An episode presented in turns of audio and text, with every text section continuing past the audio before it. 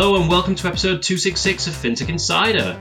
Today we bring you the highlights from the RFI Global Banking Summit, where we're lucky enough to speak to a variety of different guests on a range of topics. First up, we spoke with Louise Beaumont, who was previously a co chair at the Open Bank Working Group and has been heavily involved in the UK work to get banks opening up. Then we talked with Femtech legend and regular FinTech Insider guest, Ghela Boskovich. Enjoy the show! So uh, we're here today at the RFI Global Banking Summit, and yesterday I know you were at the Open Finance Summit. So I was. I'm summited out. I have summited. yes, uh, open banking, open banking, open banking. Yeah. Uh, it's got a There's few a it mentions. about. A few mentions today. Obviously, a full day of it yesterday. Yeah. Where are we? Um, I think we're in the uh, fuzzy period where we have no clue. I mean, the way I look at it, you can treat this as a compliance issue. And you can choose to be compliant. We call it MVC, minimum viable compliance. it's the level of compliance where you don't actually get fined, but you do manage to kill your business. So there's that choice. And then if you want to move slightly further up that uh, up the rungs, you could look at repurposing your bank, uh, putting those great new customer experiences onto your old platform, your old model, your old commercial model, your old operating model. And that's really difficult and it's really expensive and it's really hard to iterate and to adapt and to evolve.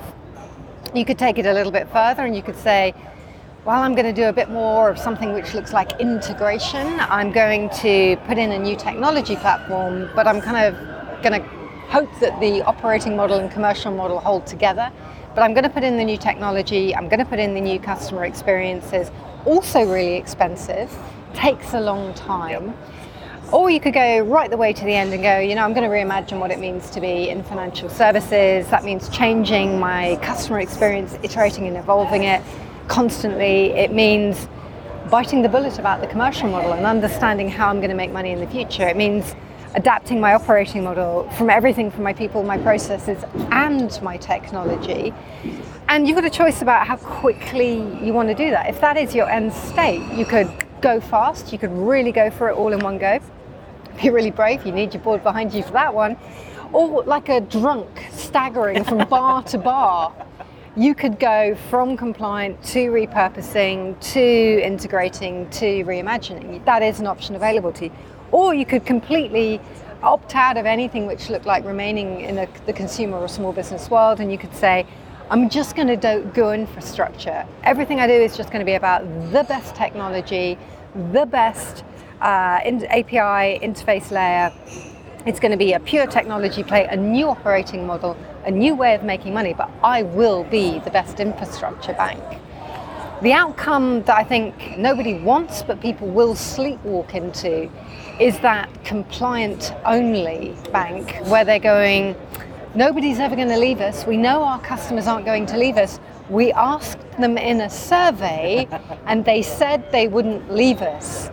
You know, I think that's going to be a really tricky position to be in because as a shareholder of a bank that chooses that, you are going to be looking at a high priced utility which just cut your dividend. So those are the choices I see. Do you see any organisations? Obviously, you know, we, today it's got a mention, but do you, do you see any organisations that are, are really going for it well, or you know, I've picked one of those options, hmm. or is it just still a bit tentatively try before you buy slash It's um, stagger from bar to bar? staggers from bar to bar. I think there are individuals in each and every bank out there that get it, that understand uh, there's a different way, and that uh, I think the guy from um, Tandem did it really well. He said in 1998 you'd have to be really smart to figure out you were going to be disrupted. Now you'd have to be really stupid to think you weren't going to be disrupted. So I think there are people in places inside the banks, in, in individual divisions or departments who get it. But I think that if you look at the executive committees of most of these banks, they have they're there because they won the wars of the past. So they own the retail proposition or they own the commercial proposition. They're not here because they're going to win the, the, the wars of the future in the boardroom. And I guess one of the things I'm interested in is that, that language of, of owning the customer as well, and it's and it's you know ecosystem's a word that's thrown about, but you Yeah. it's not all going to be in your interface, or it's not going to all be your products, and that is the way it today. But it's just somebody's going to re-aggregate it better. Somebody's going to start providing niche products off the back of data and identity and the ability to move money, products that just aren't in the mindset or the yeah that's why i was so talking about a little bit about propositions and then coming back to the customer point i think there are three buckets of proposition that we're talking about in the open banking world. The government has kindly suggested that aggregation is an option and they've also kindly suggested that payments doing it better differently is, yep. is an option. I think the bucket that we should all be thinking about is the bucket called we don't know what the proposition is going to be. That's the interesting bucket because you could look at aggregation and think that's like a foundation garment. You better do it well because you can build real value on it. But in and of itself, it's kind of like a it's the gateway drug of propositions, yes. right? Um, coming back to customers and who owns them, I imagine a world, well, 20 years ago, I was talking about a world where it was no longer product push, services would envelop me and be appropriate to me that, to the time that I wanted it that's now kind of kind of there in some aspects with some organization. There's been the arms race of consumer expectation. Consumers absolutely expect services to be there, preempt their thinking of they need them, uh, deliver immediately, and be a great experience. So consumer uh, services have been kind of weaponized. Think about your shopping experiences, think about your gambling experiences, think about your dating experiences, right? It's, it's I'm married. oh, that is your get out of jail card. It's an enveloping experience, except when you talk about financial services. So my expectations are here and my experience is here. That gap will close.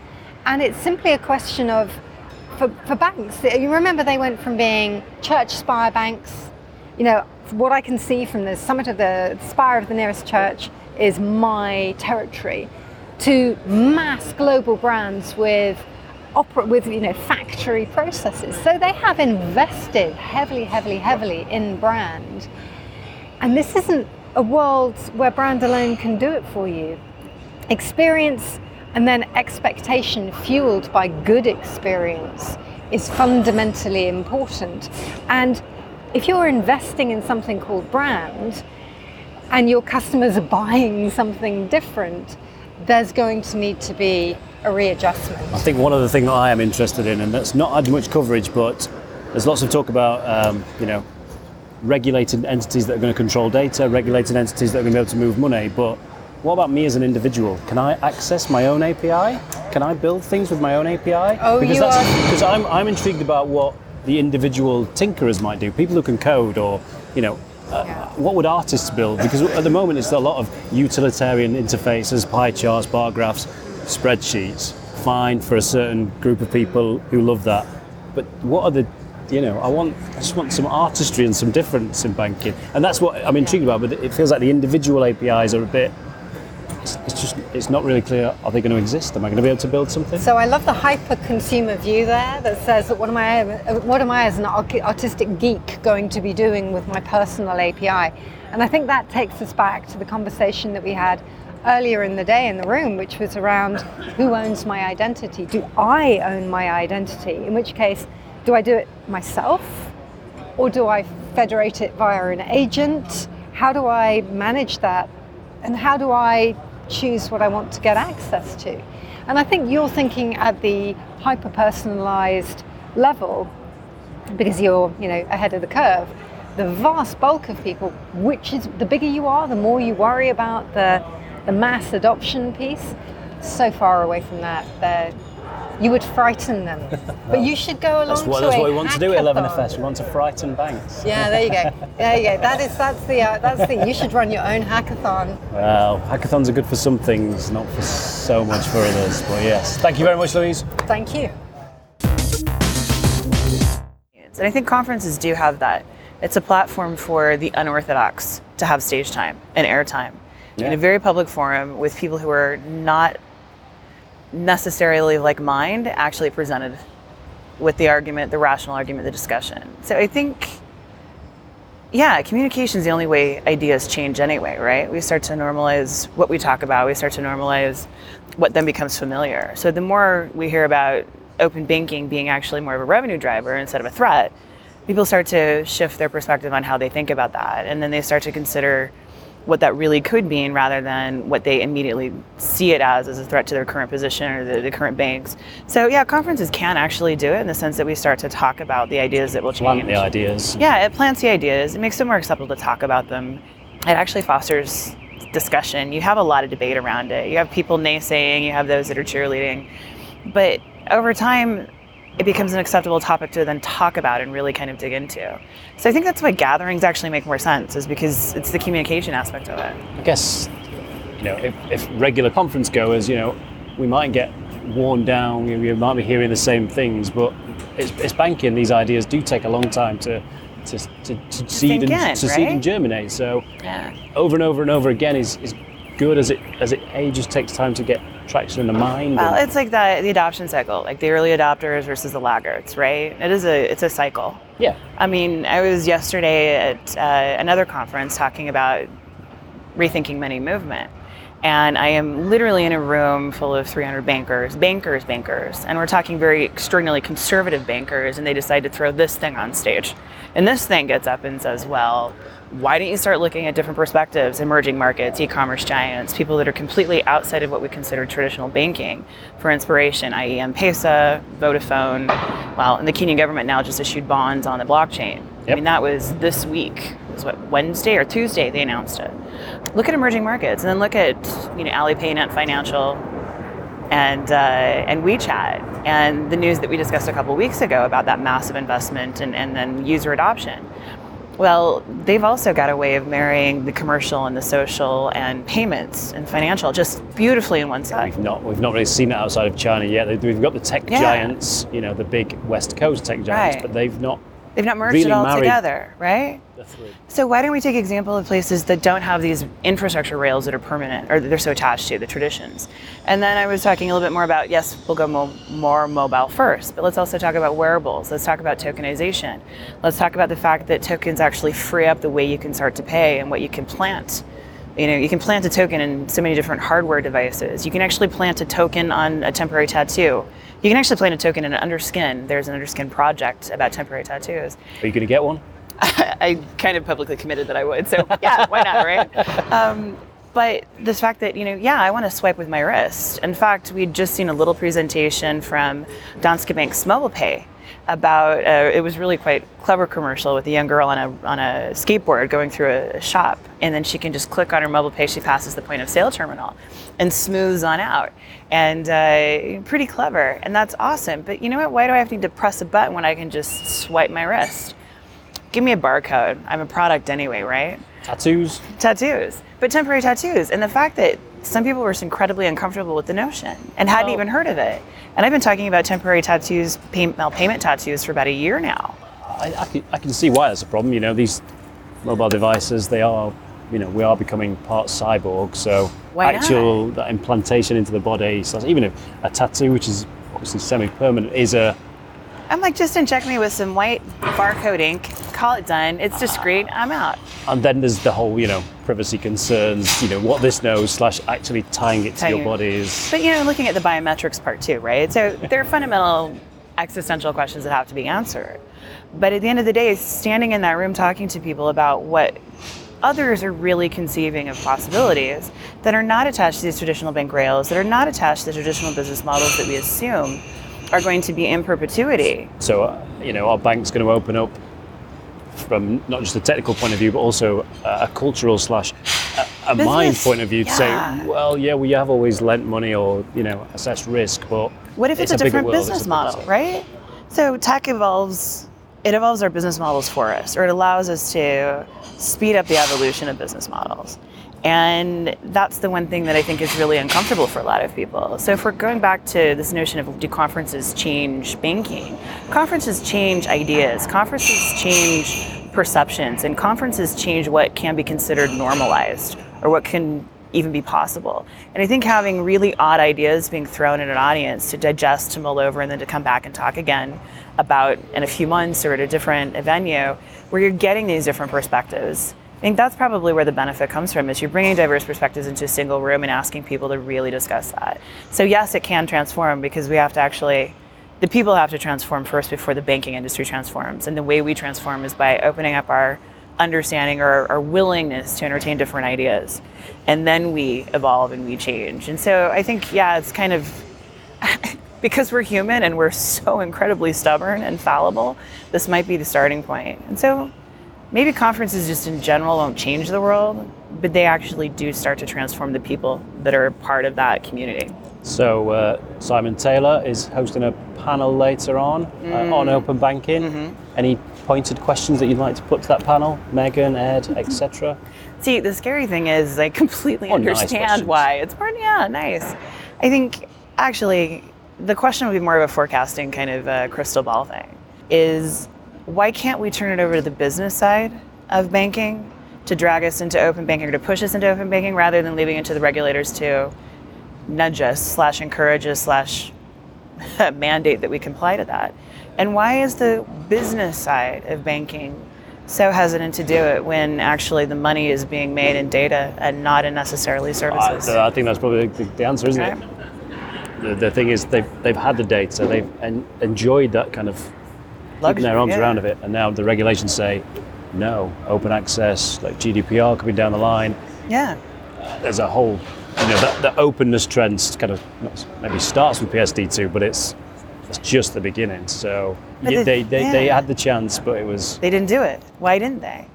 But I mean, the thing is, when you start looking at the model of what's coming, it's not going to be around services. It's going to be around, I actually kind of think banking in the future is going to be the vault of identity. It will be about identity more than anything else. It won't be about services or products. It'll be about permissions, and permissions are attached to identity. So when you talk about corporate identity or you talk about individual identity, that's the more interesting question. And that's where the data comes in. And that's where the monetization of data actually lies, is in understanding identity and permissions. And that's where banks can actually make a return. it's, it's a big change, isn't it? Identity as a business, as a service, Mm-hmm. from both a technical point of view, cultural point of view, and a, a business model point of view. Huge change. APIs are, are the same. It's, it, it, Mm-hmm. it kind of flips flips the world on its head. So I think it's the, the banks that can think upside down, should we say? They're going to get the they're really going to get the traction there, but Yeah. it's going to be a long, long road. therein lies maybe therein lies the challenge and actually the gauntlet should be thrown of the bank that can completely abandon tradition she'll win they'll make it up the mountain everyone else will be stuck at base camp in everest when you're at the peak right and maybe that's maybe that's the crystal ball aspect but when the hell are banks actually going to get on embrace it and embrace the fact that it's an opportunity an amazing opportunity for change and that the early adopters will be the winners and those that are late to the game won't exist So when when the hell will banks embrace the open? That's, Yeah. that's it. Yeah, that, that's, maybe that is the question. It took forever to get there, but I told you this usually happens with me. yeah. So Simon, Megan, Ed, when We'll see hell this out. We'll find out. Ask them. Thank you. Thanks. Hello, I'm here with the VP of Digital Solutions from Strands Labs, uh, Luis Rodriguez. How are you doing? Very well, thank you, Adam. Uh, thanks for talking to us. Uh, Strands Labs, just tell us a little bit about what that is and where it came about. Strands is a company that was created in 2004 by a couple of PhDs in artificial intelligence, and um, they created algorithms and patents that they were later sold to Apple. And uh, since 2008, we pivoted to the financial services industry. We worked with BBVA, launching the first modern PFM in Europe in 2008. And since then, we are trying to help banks uh, become digital and uh, transform uh, digitally their experience with customers. So, anything interesting you guys are working on at the moment you can talk about? Uh, a lot of the focus uh, we're putting on is in uh, machine learning. We're going back to the origins of the company because we think uh, banks need to transform the way they interact with the customers, moving from products to people, from people to products, meaning that they need to understand the customers, get insights about them, uh, knowing them, help them, and then eventually monetize them and getting better returns. And I guess uh, open banking is coming in Europe, PSD2. Will that have some interesting impacts on Strands? Yeah, we, we, we see that as a critical component, uh, not just uh, in Europe but worldwide. I think the open banking is a, is a trend that will eventually will eat the financial service world, and I think the, the banks need to prepare not just to, you know, meet the regulation, but also to understand how they are going to use that uh, user experience, how they are going to enhance the, you know, the, the data that they will gather uh, and how to help the customer in their journeys. Again, focusing very much on pushing your motto, like moving from 1% uh, a banking that is 1% done, digital banking is percent to actually 100% done. And that means helping people uh, in their in their personal needs, not just uh, moving money or uh, uh, securities or money, but to experiences. And finally, I guess uh, the RFI conference today. Anything you're looking forward to? Anything you've seen already that's Yeah, it was. I was very interested about the, the digital identity. I think that's one of the key nuts to crack in, uh, in the in the 21st century for digital banking, and uh, I'm looking forward to uh, you know the 11FS uh, uh, event later, and I was also very interested to understand how DBS was uh, doing the transformation. I like the logo of the of the Jurassic Bank uh, becoming a, a evolve in, in the 21st century. I think we've, we've certainly done similar slides in the past too. Indeed, yeah, it's uh, very much a, uh, an interesting evolutionary challenge, shall we say. I, I was one of the key questions I had for that presentation was uh, how are they going to keep uh, not becoming a legacy system in the future? I think that is also, you know, we talk about new core banking systems today, and uh, Starling Bank, etc. This experience is um, creating new uh, uh, core banking ecosystems. How do I actually manage to, in a few years' time, not become also a legacy? That would be interesting to know. We will see. Thanks very much for talking to us. Pleasure. Knox, thanks for joining us straight off stage. Thanks very much. Great to see you. Yeah. Um, so I guess uh, can you give a, a little snippet of what you talked about? Um, get a few so highlights. the main the main thing that I was trying to get across uh, to my, my, my banking audience was uh, how they should be thinking about generating value for their customers rather than generating value for themselves. So uh, one of the things at the core of uh, sort of Tandem's belief system is that we're here to deliver to maximize customer lifetime benefit. So uh, Capital One was awesome at maximizing net present value of future cash flows off their customer base for Capital One.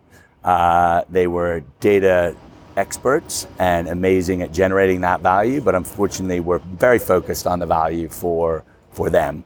Uh, we believe that by putting customer lifetime benefit first, uh, you can actually drive uh, better outcomes for your customers you can stop worrying so much about uh, your origination costs because if you're actually generating benefit for your customers, you're going to have to pay an awful lot less uh, to acquire them in the market. And at the end of the day, um, you're going to build a business that customers that trust. Not trust in the way that you're not going to lose my money because you've got nice marble columns uh, outside your building, but uh, trust in the way that you're actually do the right thing for me. And that trust, I think, has really been lost through the scandals and the financial crisis.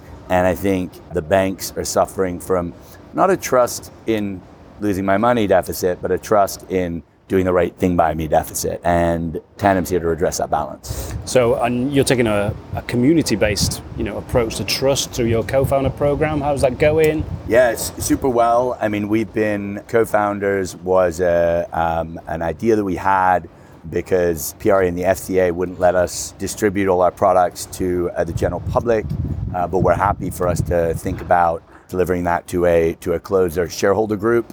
Uh, so we invited our customers to come in and become shareholders, become founders of the bank, help us actually design uh, the products and services that they need, and not the ones that necessarily uh, we thought would uh, benefit us most out of the gate. Because I think that line of competitive thinking has been very, very well traveled.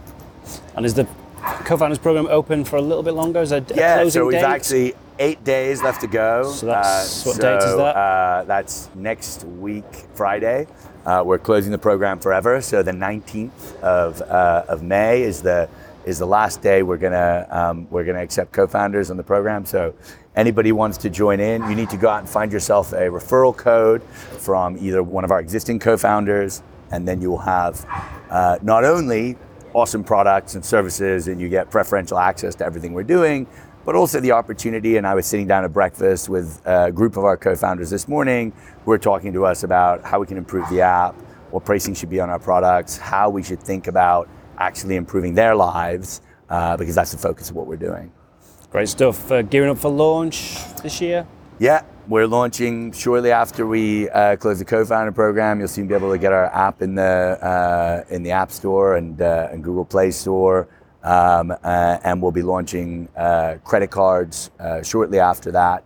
And if you sign up as a co-founder, you get a special co-founder credit card, Oh, wow. uh, which means you can actually wander around to your friends, and if you're into that type of thing, say, look. I co-founded a bank. I'm a tandem co-founder, uh, and therefore, uh, and you At get this- 11FS, there's a lot of people who keep wandering around saying, yeah, co-founded a bank. So yeah, it'd be good to have one of those. Uh, yeah, exactly, exactly, exactly.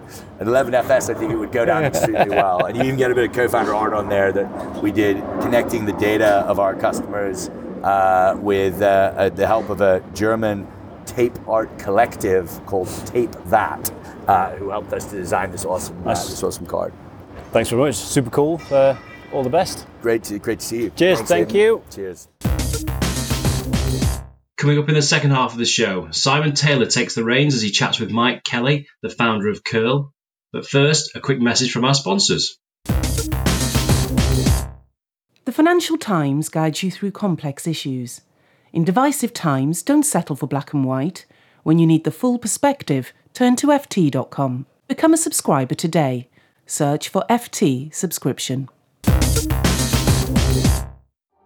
Critical mass. That's what turns the smallest ventures into life changing forces. Reach critical mass by joining Temenos Open Marketplace for fintechs, opening up access to 2,000 of the world's largest financial institutions. Don't just take our word for it. Temenos Marketplace has just won Reader's Choice Best Emerging Innovative Technology Product and Service at the 2016 Banking Technology Awards. Join Temenos now. We make the money go round. Let's be honest, most digital banking experiences just aren't that amazing. Learn how more than 180 banks worldwide, including Barclays, Deutsche Bank, and BBVA, innovate faster with Strands as their trusted fintech partner. To find out more, visit strands.com today. So yeah, so I'm, I'm Mike. Um, I'm the founder of Curl. Uh, Curl is a completely new method of payment to replace bank cards that works in store, online, and between friends. Yeah, very, very handy. So, like this API thing, right? I, I hear lots of talk at conferences, I hear lots of regulators talking about it. And, like, I've, I've been saying for some time, and I don't know if you feel the same, that, like, it just feels as if the whole thing was not going to happen from the big banks. Like, it's going to come from somewhere else. And why do you think that is? Like, have you given up on the big banks, or? Uh, I, wouldn't say we've given up on them. I think it's just we don't spend too much energy uh, sort of uh, worrying about whether or not they're going to do it or not. So uh, we've built our business around hedging against them actually not delivering on APIs in a time frame that would work for us. And instead, we're working with the banks that are progressive, the banks that are sort of fully engaging in open APIs, regardless of the regulatory stuff. Uh, and we're sort of uh, waiting for the other banks to catch up. Yeah, there's some out there, right? I mean, there's some that are like actually pretty interesting, especially some of the small ones. Um, You can really see that they, they get it. But and I guess what you were saying about the regulator thing, like how many people who work for a regulator have ever like done an API call in their lives for, for any sort of purpose? Absolutely, and the standards bodies as well. I don't think the standards bodies involve enough of the end users, so they're not being collaborative enough. They're not talking to companies like, uh, like us about the use cases that we're actually working on and the things we're actively doing in market with the existing banks that are doing API stuff. So, so, so there's, there's a little bit of a friction at the moment where I'm trying not to invest too much time in the regulatory stuff because it's a massive time sink, but I still want them to be aware of what's actually happening in market. Yeah, and, and what is happening in market then? Uh, so what's happening in market is that there's a small, there's a very small handful of challenger banks that are actively working on API programs, and the majority of the larger banks are quite cagey about their about their API activity. Let's put it that way. Yeah, what what do you think's behind that caginess? Is it just a fear, or is it like a Uh, I, I think it is partly fear. I think it's partly they're still trying to learn about APIs internally in the organization. I think APIs are a new thing in the tech world. I mean, APIs have really only really been around as a sort of mainstream thing for, for 10 years. Cloud computing's not a, you know, it's, it's not a, an old thing. And I think banks are, are quite rightly kind of have some trepidation about the space. But I, I think hopefully over the course of the next 12 18 months as the rubber starts to hit the road they're going to have to figure it out sooner I rather mean, than later doing something new isn't inherently risky if you're doing something well. But doing something well when you don't know what it is is hard. So, like, where do you get the talent, and how do you get that talent to want to work for you? It's uh, That's a great question. I mean, I think uh, one of the observations I'd make uh, is that the banks that are going to get this right are going to have to look at this as a product first problem and not as a technology problem. So I think they really need strong product ownership around their API initiatives so that ultimately it's use case driven and not just seen as a, oh, we need to hire a bunch of techies to Uh, build. so you mean thing. it's not just a tick box process so that I make the regulator get off my back? yeah, not. And, but even if they don't see it as that, they also don't just see it as some box that gets chucked into the kind of technology, uh, the, the the technology part, because because ultimately it- it's a channel, and you can see it from a product perspective. You can see it as a way to acquire new customers, as a way to retain existing customers. You know, there's there's a way to look at it from a sort of complete end to end. I got to say, I've talked to some banks who are seeing it that way, like big banks, and, and to their credit, they're, they're, they're sort of asking 11FS about, like, okay, we think there are these products. Do you know there are any others? How do we how do we make this stable? How do we make it secure? How do we make sure that developers like this thing? And that, to me, is an interesting mindset change because you're not necessarily just selling to end customers anymore. You have a lot of responsibilities to the end customer. You're going to make sure that their data is safe, that they're looked after, and you're going to make sure that they're educated and aware of what's going on. But at the same time, now you've got this entirely new character, the developer, and what's their experience like? Are- Are they going to like your APIs? What happens if something goes wrong? Are they going to take a Word document and get into a queue to? But what's what's the process that those banks use internally in order to make sure that they're solving those problems? And I think you know the the key is to hire the right people and have the right processes. I think having the right product people there is going to make sure that they they approach it in the right Easier way. Easier said than done. Like product people are pretty hard to find. Good ones, aren't they? Gold dust. Alrighty, man. Well, it's great to have you on FinTech Insider. Where can people find out more about what you do? uh, paywithcurl.com. So if you want to know about the future of payments and um, uh, and what's going on with uh, bank APIs and the real business of bank APIs, which is payments, uh, come and have a look. That was awesome, man. Thank you. Uh, so I'm here with Charles, the CEO of RFI. Can you tell me a little bit about who RFI are and what you do? And Sure. So we're a, a global business intelligence provider um, focused exclusively on financial services.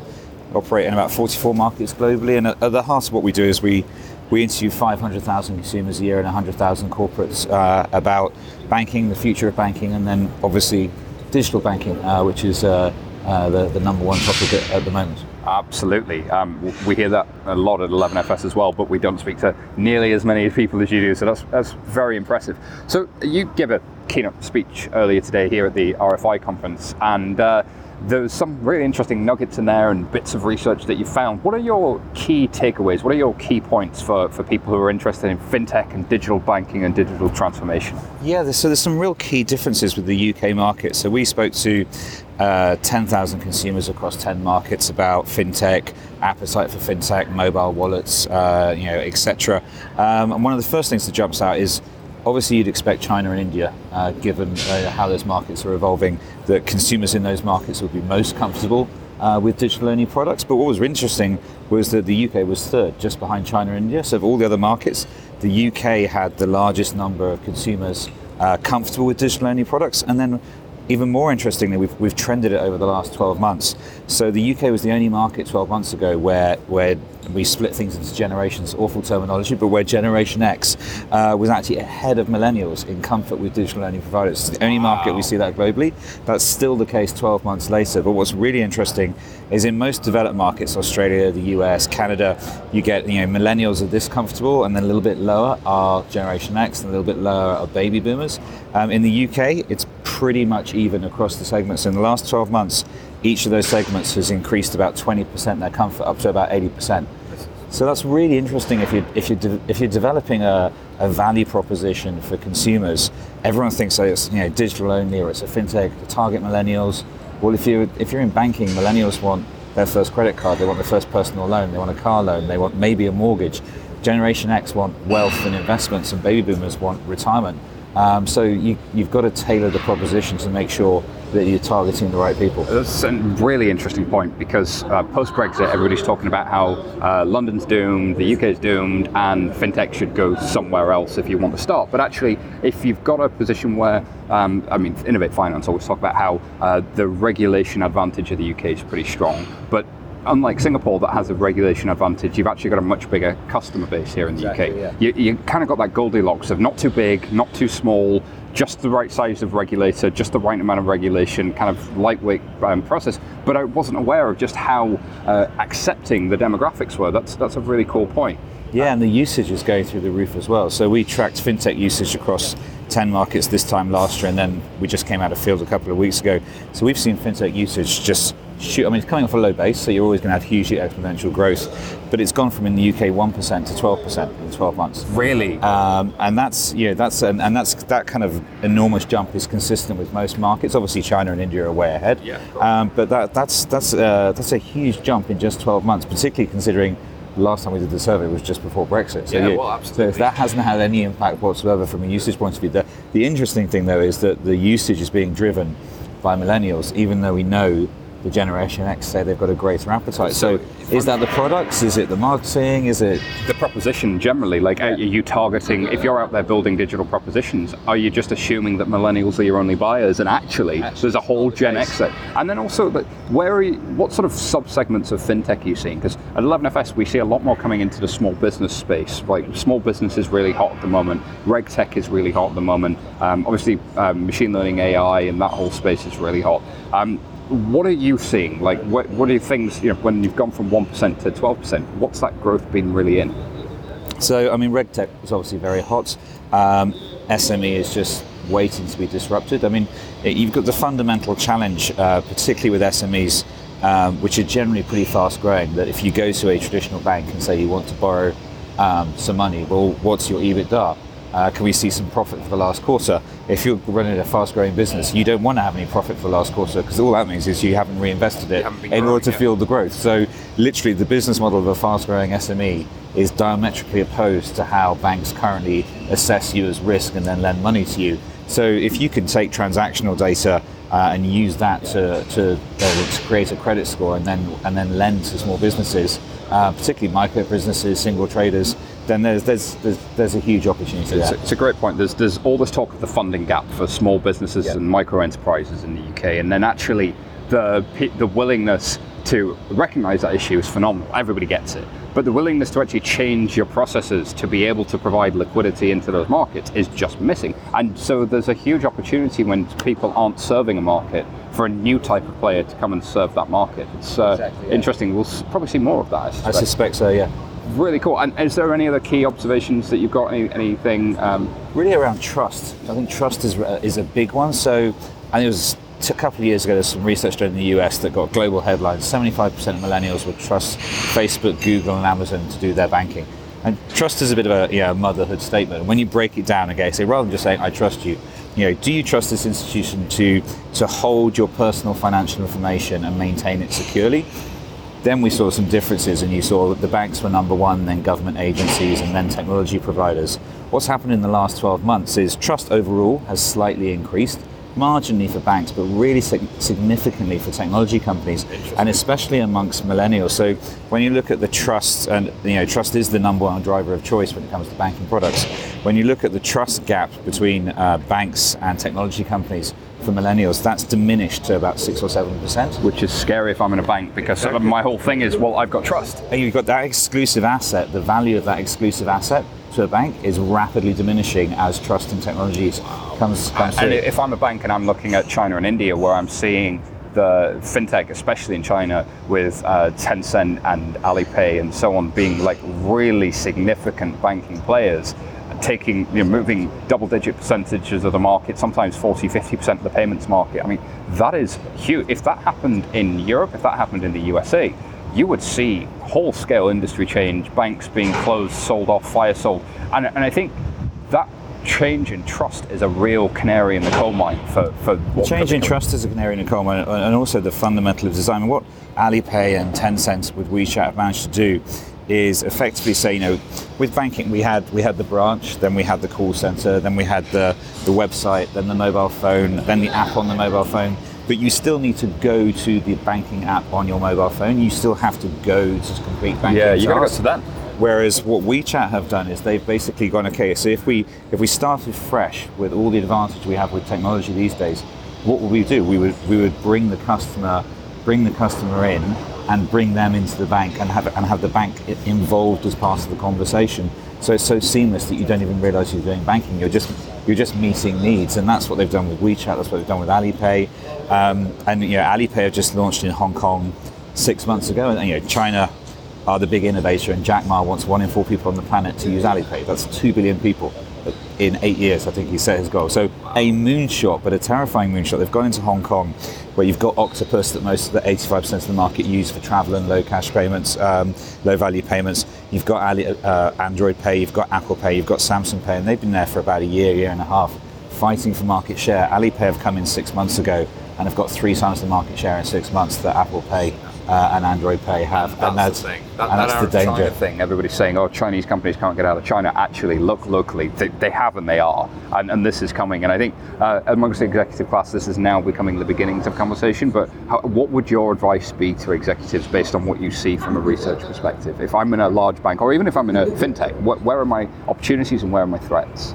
I think that you've got to work on really a collaboration, um, which is more challenging than it sounds just saying it as a word because you've got two fundamentally different cultures. But you know, fintechs are fantastic at driving a fast-paced, great customer experience using analysis uh, to create real-time solutions. Um, but at the moment, although it is diminishing, banks have the trust, they have the security, they have the enormous compliance and regulatory issues dealt with, and those, those are not to be underestimated. They are huge. As, as anyone who says sets up, you know, I think Mark Mullen and Ricky uh, uh, from Tandem have both said, you know, running a bank is a lot different to running a fintech because you know you have to look after people's money. And on that point, running a bank is different to running a fintech. Do you think we've evolved in terms of, you know, with the new generation of challenger banks? Is there a difference between them and the, uh, like the, the first generation? We saw uh, people uh, do sort of uh, skins effectively over the top of other banks. Yeah, I mean, obviously you, you need to go through several generations before you're probably going to find something that ultimately evolves in a sustainable manner. I'm not entirely convinced of the sustainability of the, the sort of second phase which we're in at the moment. So we saw Moven with the first phase, uh, and Simple. You know, Moven now is effectively uh, a great customer experience money management tool that's doing great things with TD in Canada, uh, with Westpac in New Zealand, partnering with banks to get that scale, to get that infrastructure, so to fuel that growth.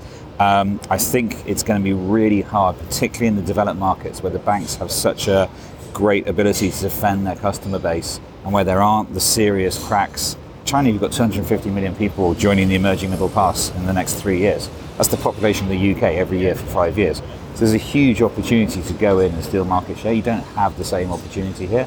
So it does need to be, I think, I think a fintech that's not looking to partner with a bank or a large technology player is setting itself a, a very hard task. And what fintechs can do that banks can't do, banks have to, they have to be all things to everyone. Uh, particularly with things like reg checking, if you can create a great solution for digital onboarding, if you can create a great solution for sending an encrypted text to your banker and your banker being allowed to take action based on that encrypted text, which some fintechs are doing now, that's that's solving a single point of pain.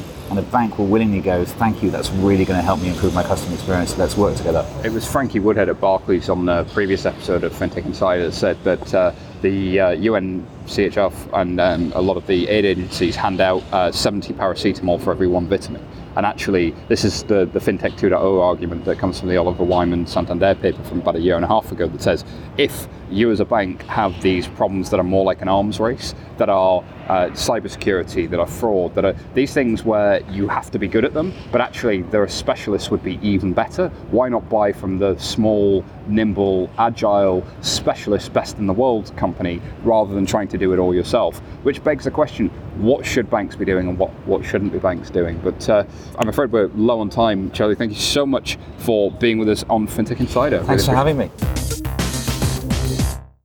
Great. So I'm here with Jesse Waters, who is from the World Economic Forum. And Jesse, you've been interested in an advocate and working with the World Economic Forum on the subject of blockchain for a number of years now. Could you tell us a little bit about the work you do there and, and, and what it is you're up to?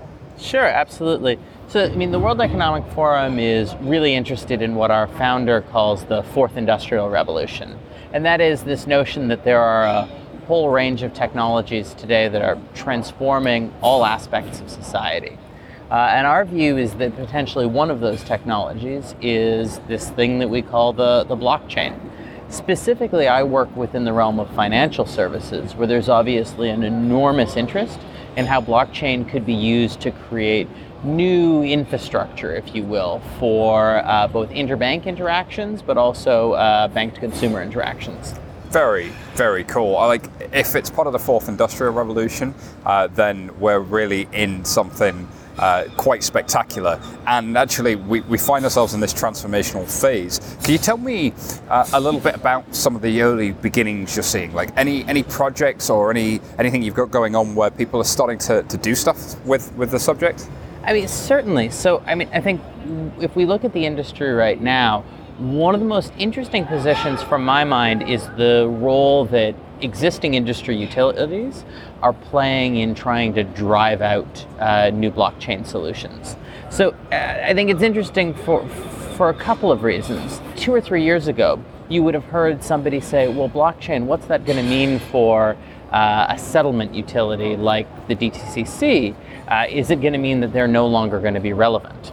And in fact, what's turning out to be the case is that DTCC is becoming instrumental in driving experimentation in blockchain.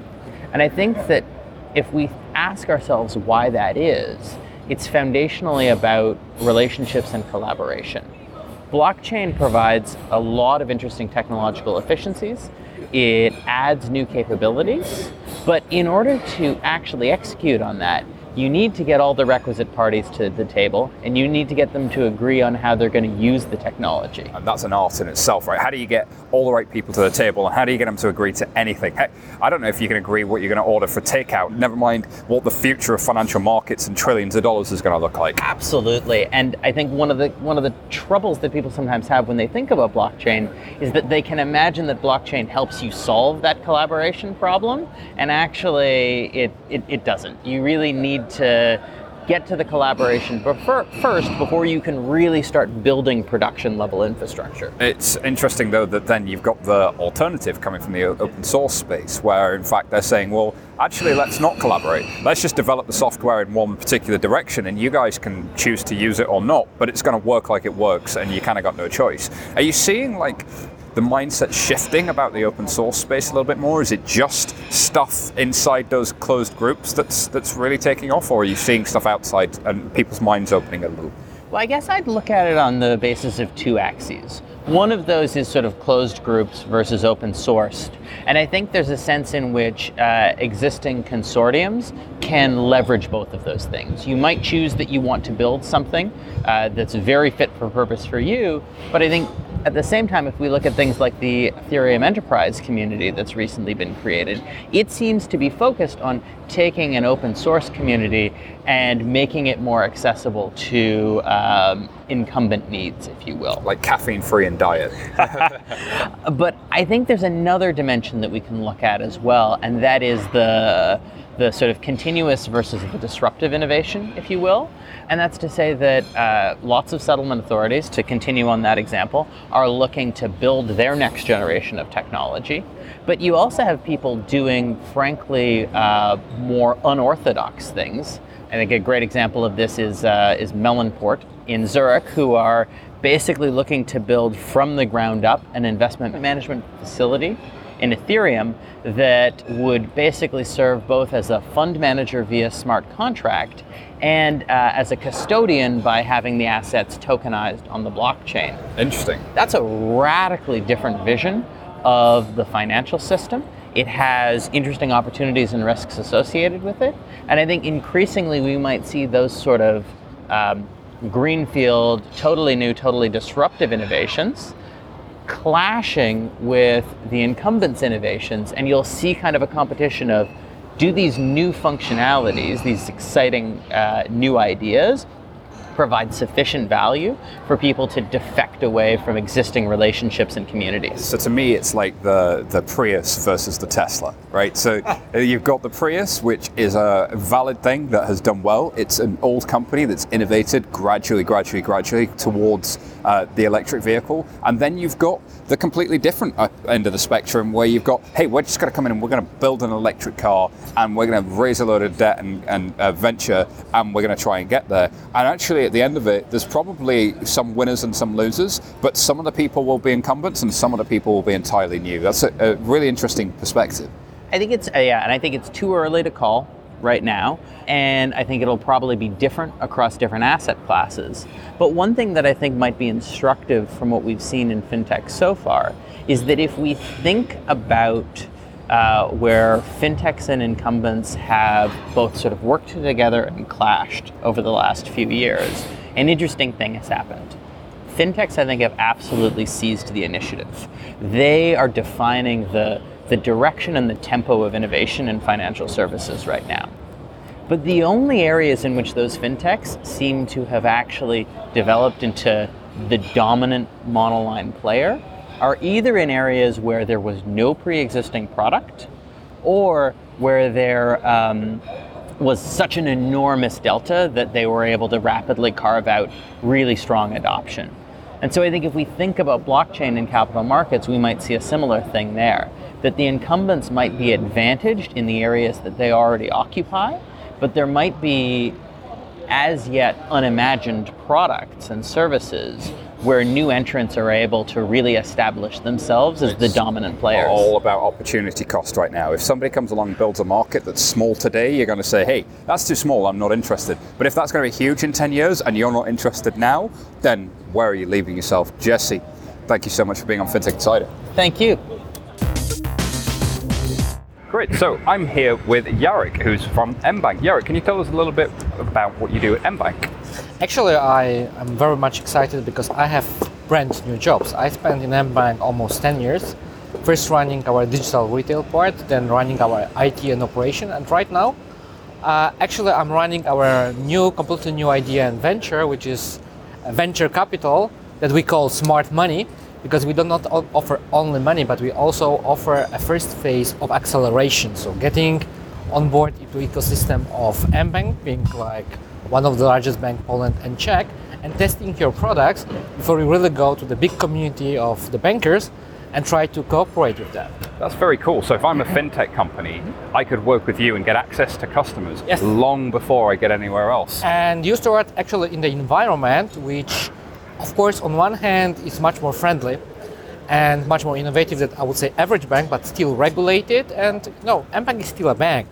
So, so it's not like spontaneous. You've got all those uh, protections. Yeah, oh, that's very it's cool. not like having a party. So, so you are not like overwhelmed with all of the barriers you have at the beginning, but you learn how to learn to work with the large elephants uh, even if you are now smart and so agile, can I say you're like a fintech university? You're, you're kind of helping people go and be ready for work in the. Uh, actually, it's for money because we are VC. We put money in your equity. So uh, what we do, we of course want you to be successful, also to one day to, to exit together with you, or actually to make money together with you.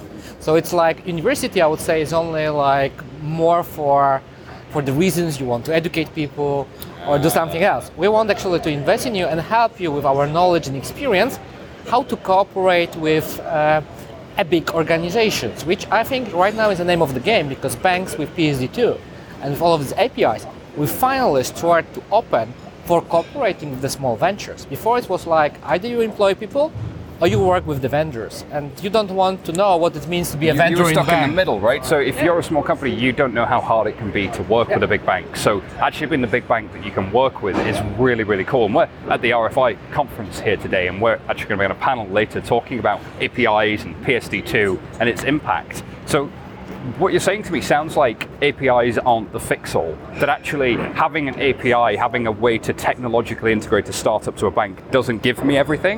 That I actually really need somebody that can work with me and help me understand the culture and everything that it takes to really like work with this big behemoth of an organization. Think, about, think about the APIs like it's called digital glue. So okay, you can glue in the ecosystem, but it doesn't mean that actually combination of what you glue with what will really be a tasty thing. So, so if I glue Lego to my face, it's yeah, probably not a good idea. That's probably not a good idea. so uh, let's think about the glue in a more positive sense. Of course, right now, there is a third option that didn't exist before.